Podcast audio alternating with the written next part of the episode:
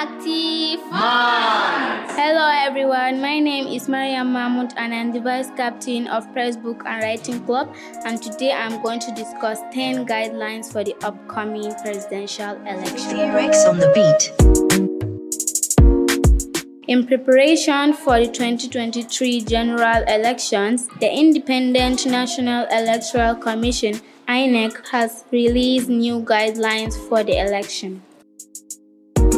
Here are some of the five things that you are expected to do. Voters are to ensure that they know their polling units, use your index finger to thumbprint on the ballot papers, address the moral and human dimensions of public issues. Citizens should be law abiding.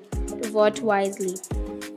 Here are some of the five things that you are not supposed to do. Voters are disallowed from making any mark on the ballot paper for any form of indication. No eligible voter is encouraged to stay at home during election or on election day. On election day, accreditation and voting is to commence at 8:30 a.m. and is scheduled to close at 2:30 p.m. Therefore, every eligible voter is encouraged to come out on time.